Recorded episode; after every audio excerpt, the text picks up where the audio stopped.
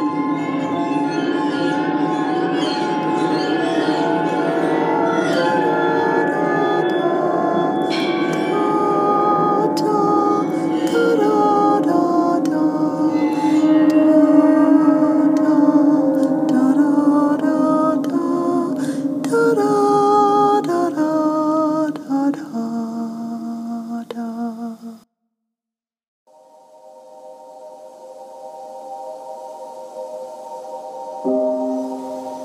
misty air of morning hung cool and damp on the skin.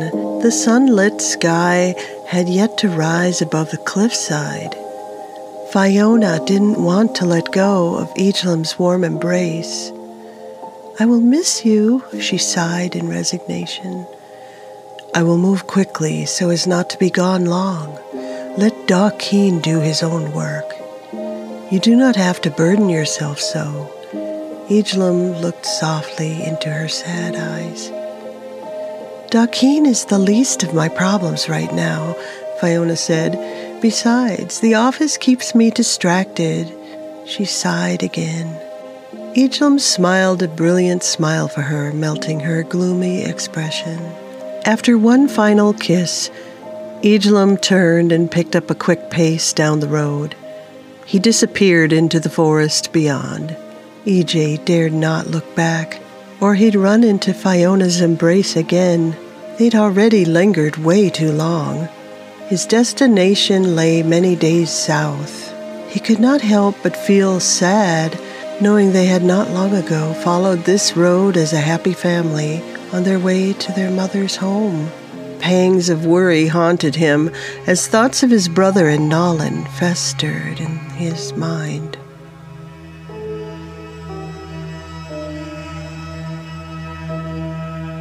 Surrounded by the scurrying of appointed servants, Nolan was granted the power to walk freely around the palace. She was expected to conduct herself as the queen. The emotionless, painted, mask like faces of her attendants made their daily handling of her impersonal. The ever present mutilated men of the cult fed and bathed and dressed Nolan in her beautiful gowns and bound up her hair. Nolan's thoughts wavered in and out of the dragon's magical control. Now and then her mind surfaced and she tried not to panic. She believed that her plan was still in motion and she simply was waiting for the right time to strike. When the Dragon Lord was near, her will and her mind was shoved into a darkness she could not escape, and the golden collar locked around her neck was a grim reminder that she was still a prisoner. Nolan breathed what fresh air she could while watching the stars in the night sky above the bloodied well. Thankfully, it lay silent and unused. The stars twinkled speaking to her of old stories and long memory that had somehow flown away. Nolan faintly scowled as these memories slid along the fringes of her awareness, lingering there where she could not grasp them. She gazed up, finding solitude in the starry sky.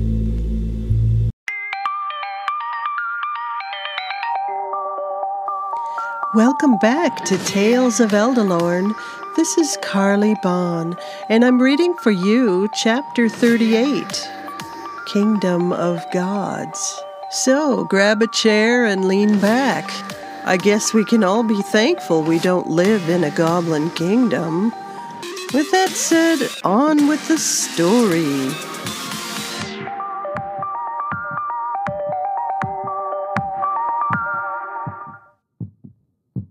The Dragon Lord found himself searching for his queen again. It was difficult to stay away from her. He discovered her by the well standing in the starlight. He felt jealousy at finding her alone with her attendants as his desire grew at the sight of her. The dragon part of him drank in the sensations, making him feel the numbing excitement. He became wrapped in thoughts of her body. It is this body's elven blood, Sermanos thought, as he reveled in it. Delicious feelings of flesh. How can your king make you happy today? He asked with a low voice. Lust flashed across his face. Nolan bade him come closer so she could kiss him where she stood. Sermanos let out a deep rush of satisfaction at the touch of her lips. His fingers tangled through her hair in her embrace. He tried to compose himself, but it was not enough. He greedily lifted her by the face, kissing her again, fully sharing the moistness of her mouth with his big, long tongue. She gagged instinctively, pushing back. Holding her firmly in his grip, the Dragon Lord thrust himself deeper down her throat. He wanted her to be grateful and acknowledge his advances. Nolan relaxed her body, stroked his arm with a gentle touch to prove her acceptance of his authority. He finally released her only moments before she blacked out from lack of breath. Nolan fell against the stone well where he'd pushed her. Vomit threatened in her gullet, but she swallowed hard, not wanting to draw any more attention to herself. She needn't have worried about that because something else had gained the Dragon Lord's scrutiny her whimpering servants huddled together, anticipating their fate for having witnessed their lord's private weakness. The dragon turned his jealous, fiery eyes upon. You will not look upon your king and queen in such a manner, he said smoothly. Suddenly stricken, the men fell to the ground in excruciating agony, gouging out their own eyes with their own fingers. The Dragon Lord, piteously, glared down as the blinded men, writhing on the floor, bled for him. He turned away, taking Nolan by the hand. He smiled down at her graciously as he led her away from the bloody scene as if nothing utterly horrible had not just happened. We have many more servants, he placidly said, as Nolan floated along, smiling up at him. Her belly was visibly swollen under her flowing gown. It had become her custom to wear such things. I think you enjoy seducing me with your nakedness, his voice soothed her troubled mind. Why not wear what pleases my lord's eye? she softly replied. He could see every part of her body. Her full breasts pleased him, and he burned to take her. Come to our chambers, he whispered. His little queen followed him obediently.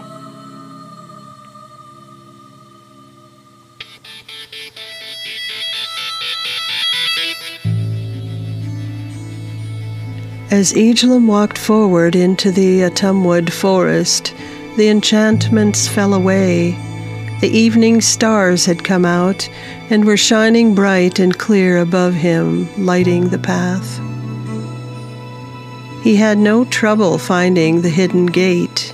This time, when the great green doors creaked open, King Elendil was there waiting for him inside. Hail, Father. Thank you for receiving me. I require your wisdom and counsel. EJ bowed graciously. It is good to see you are well, he added. I knew you would come, the king said with a calm voice. Elendil led EJ forward to the audience hall as they spoke. Your brother is changed, and you have not yet realized it. What do you mean? EJ scowled at King Elendil's assertion. There is much happening on the horizon, the Seer King looked ominously at EJ. The fallen one has returned. He is as a dragon. Yes, we found a dragon in our valley. What does that have to do with my brother? EJ and the king sat down at a table that was set with food and drink. Elendil knew this was going to take some time to explain to this young one, so he motioned to his guest to eat. I will first tell you the tale of how it all began as you renew your strength. He paused as EJ hungrily stacked food on a plate and set it down in front of himself. Your brother was among the field of men fighting against this same evil when the tower of the mad god Sermanos, who was posing as a powerful wizard at the time, fell to mortal man and elves. The mighty black tower was incinerated to the ground, and the last of his armies finally scattered and destroyed. His body of flesh burned instantly in the fiery blast, but gods are immortal. Sermanos' naked ghost was set adrift among the ashes. They found their way south, where dragons inhabit the lands. Lord Sermanos' remains found refuge in the life giving alchemy of the dragon's brood. Elendil paused a moment to see if Ejlum could grasp the importance of these words. EJ politely listened and watched the ancient king as he sated his appetite. In that same year, greedy, clever men who were promised wealth and power from their fallen god banded together after the destruction of their master's tower. They decided if there was something they could do to help Lord Sermanos return, they would do it. In the realm of dragons, the Detrius of Lord Sermanos, bringing with him whatever leftover power his fallen godhood possessed, mingled with the substance of life and hatched from a shell in the great dragon's den. Dragonkind, though receptive to the draw of domination and deceit, unknowingly bore the fallen one. He was tended as a drakeling all these hundred years as his dragon body grew. Sermanos is and always will be a sovereign lord of Ilmatar, no matter what you may know about him. His divinity allowed him to survive in this warped manner. EJ was still hungry, but he felt it was more important to listen, so he filled a cup to drink as the king continued.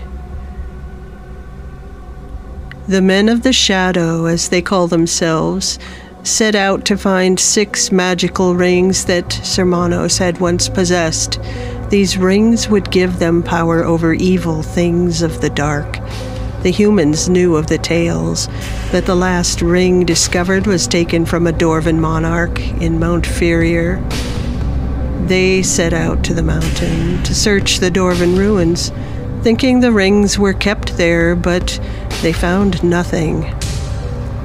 Then they went through the lands of Ajatara to sift through the fallen tower and still found nothing. They had all but given up when a rumor about the fallen goblin kingdom to the north caught their ear. They found the magical rings in the abandoned caves at Etten Fields.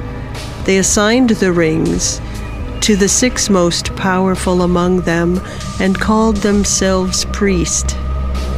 The rings gave them unnaturally long life and dominion over the wild ogre and goblin.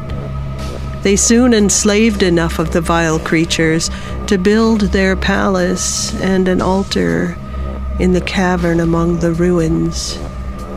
Their religion then began as a secret cult in the shadows of the mountain.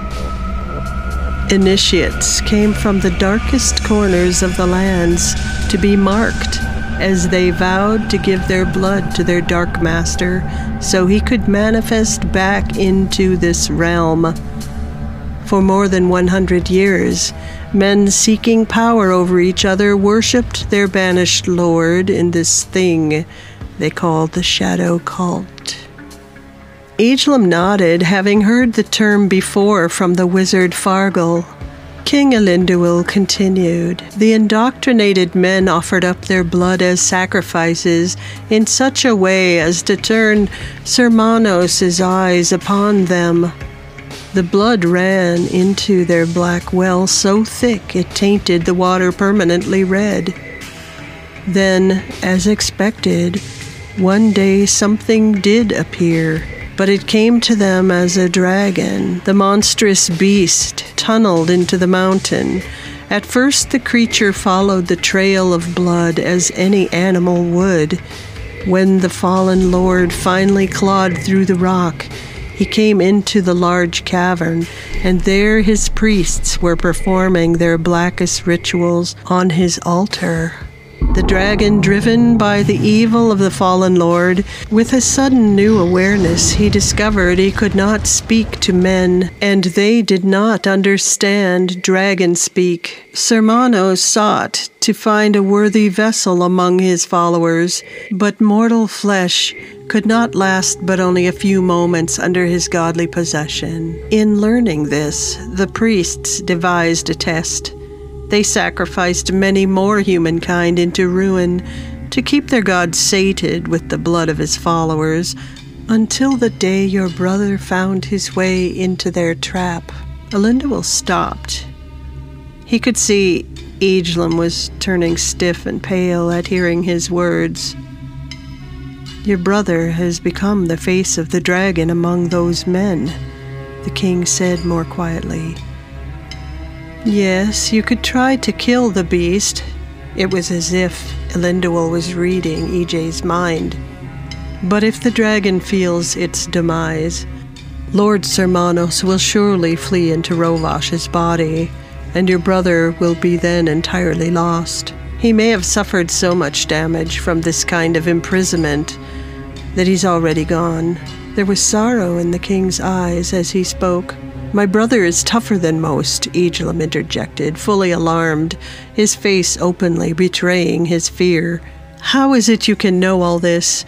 Can you truly see through rock and into the minds of men and dragons? How do I know your words are truth? EJ grasped for some other explanation because his mind did not want to believe the situation was so dire. He wished he was in Fiona's arms right now, finding blissful comfort. He wished none of this was happening. The ancient king was not offended by Agelam's presumptuous behavior. He knew these elves were all too young and unguided for this heavy burden. Your brother Rovash carries the starlight with him. You know of what I speak. He lit it on the path into the cavern. I shared all his thoughts and suffered with him his capture before the light went dark. I know where your brother is and what he has become. Elendil let the suffering of Rova show on his face, and in seeing this, Agelam had to believe. He gave the beacon over to Nolan, and the rest became clear. You see with the star. Agelam's voice wavered in a rising panic. Yes. Rovash's star. EJ rubbed his forehead with his hand. Then can you tell me if he lives? He looked at the cup in his hands. He was begging the king for answers that he could not have. Deep in his heart, Agelam wanted to believe this was all going to end well. The king just stared at him. You are of divine birth, my son, Elendil said, breaking the heavy silence. He looked curiously at Agelam. You are born from your mother, but you are equal to the highest scions of Ilmatar. You are the begotten son of Lord Lorien. Do you not yet know of your own grace? Agelam looked startled at the king. I know the long elven memory and was schooled in many things as elfling in my mother's home and in our elder pods. EJ sputtered a weak explanation of his life. How can I know of this? His eyes filled with fear, not knowing what to think anymore. Elendil smiled softly at Thendiel's youngest. You must stay then and learn what I can teach you. I'm running out of time, am I not? EJ wildly said as he stood up, accidentally knocking over his drink and chair. He frantically paced around the table, trying to find some way to escape this madness. You will not help those whom you love by being unprepared, Elendil firmly shouted over the confusion. The king hovered towards Ijlum as he watched the young Edil wrestle with the conflict flaming in his mind. This was the moment that would either destroy the realm or start them on a path towards hope. A heavy burden hung over this young one as he struggled to make peace with his destiny. King Elendil could only wait patiently for EJ's reply. You are right, Father. I am but an elfling in wisdom. Please foster me in this, Ijlum's eyes pleaded. King Elendil nodded in approval.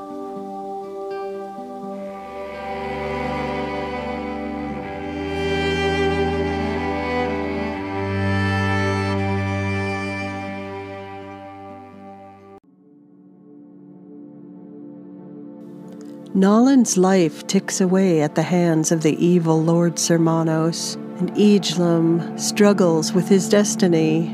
Fiona holds down the fort, looking for more answers. I'm looking for more answers, and I bet you are too. So come back next week and find out the rest of the story.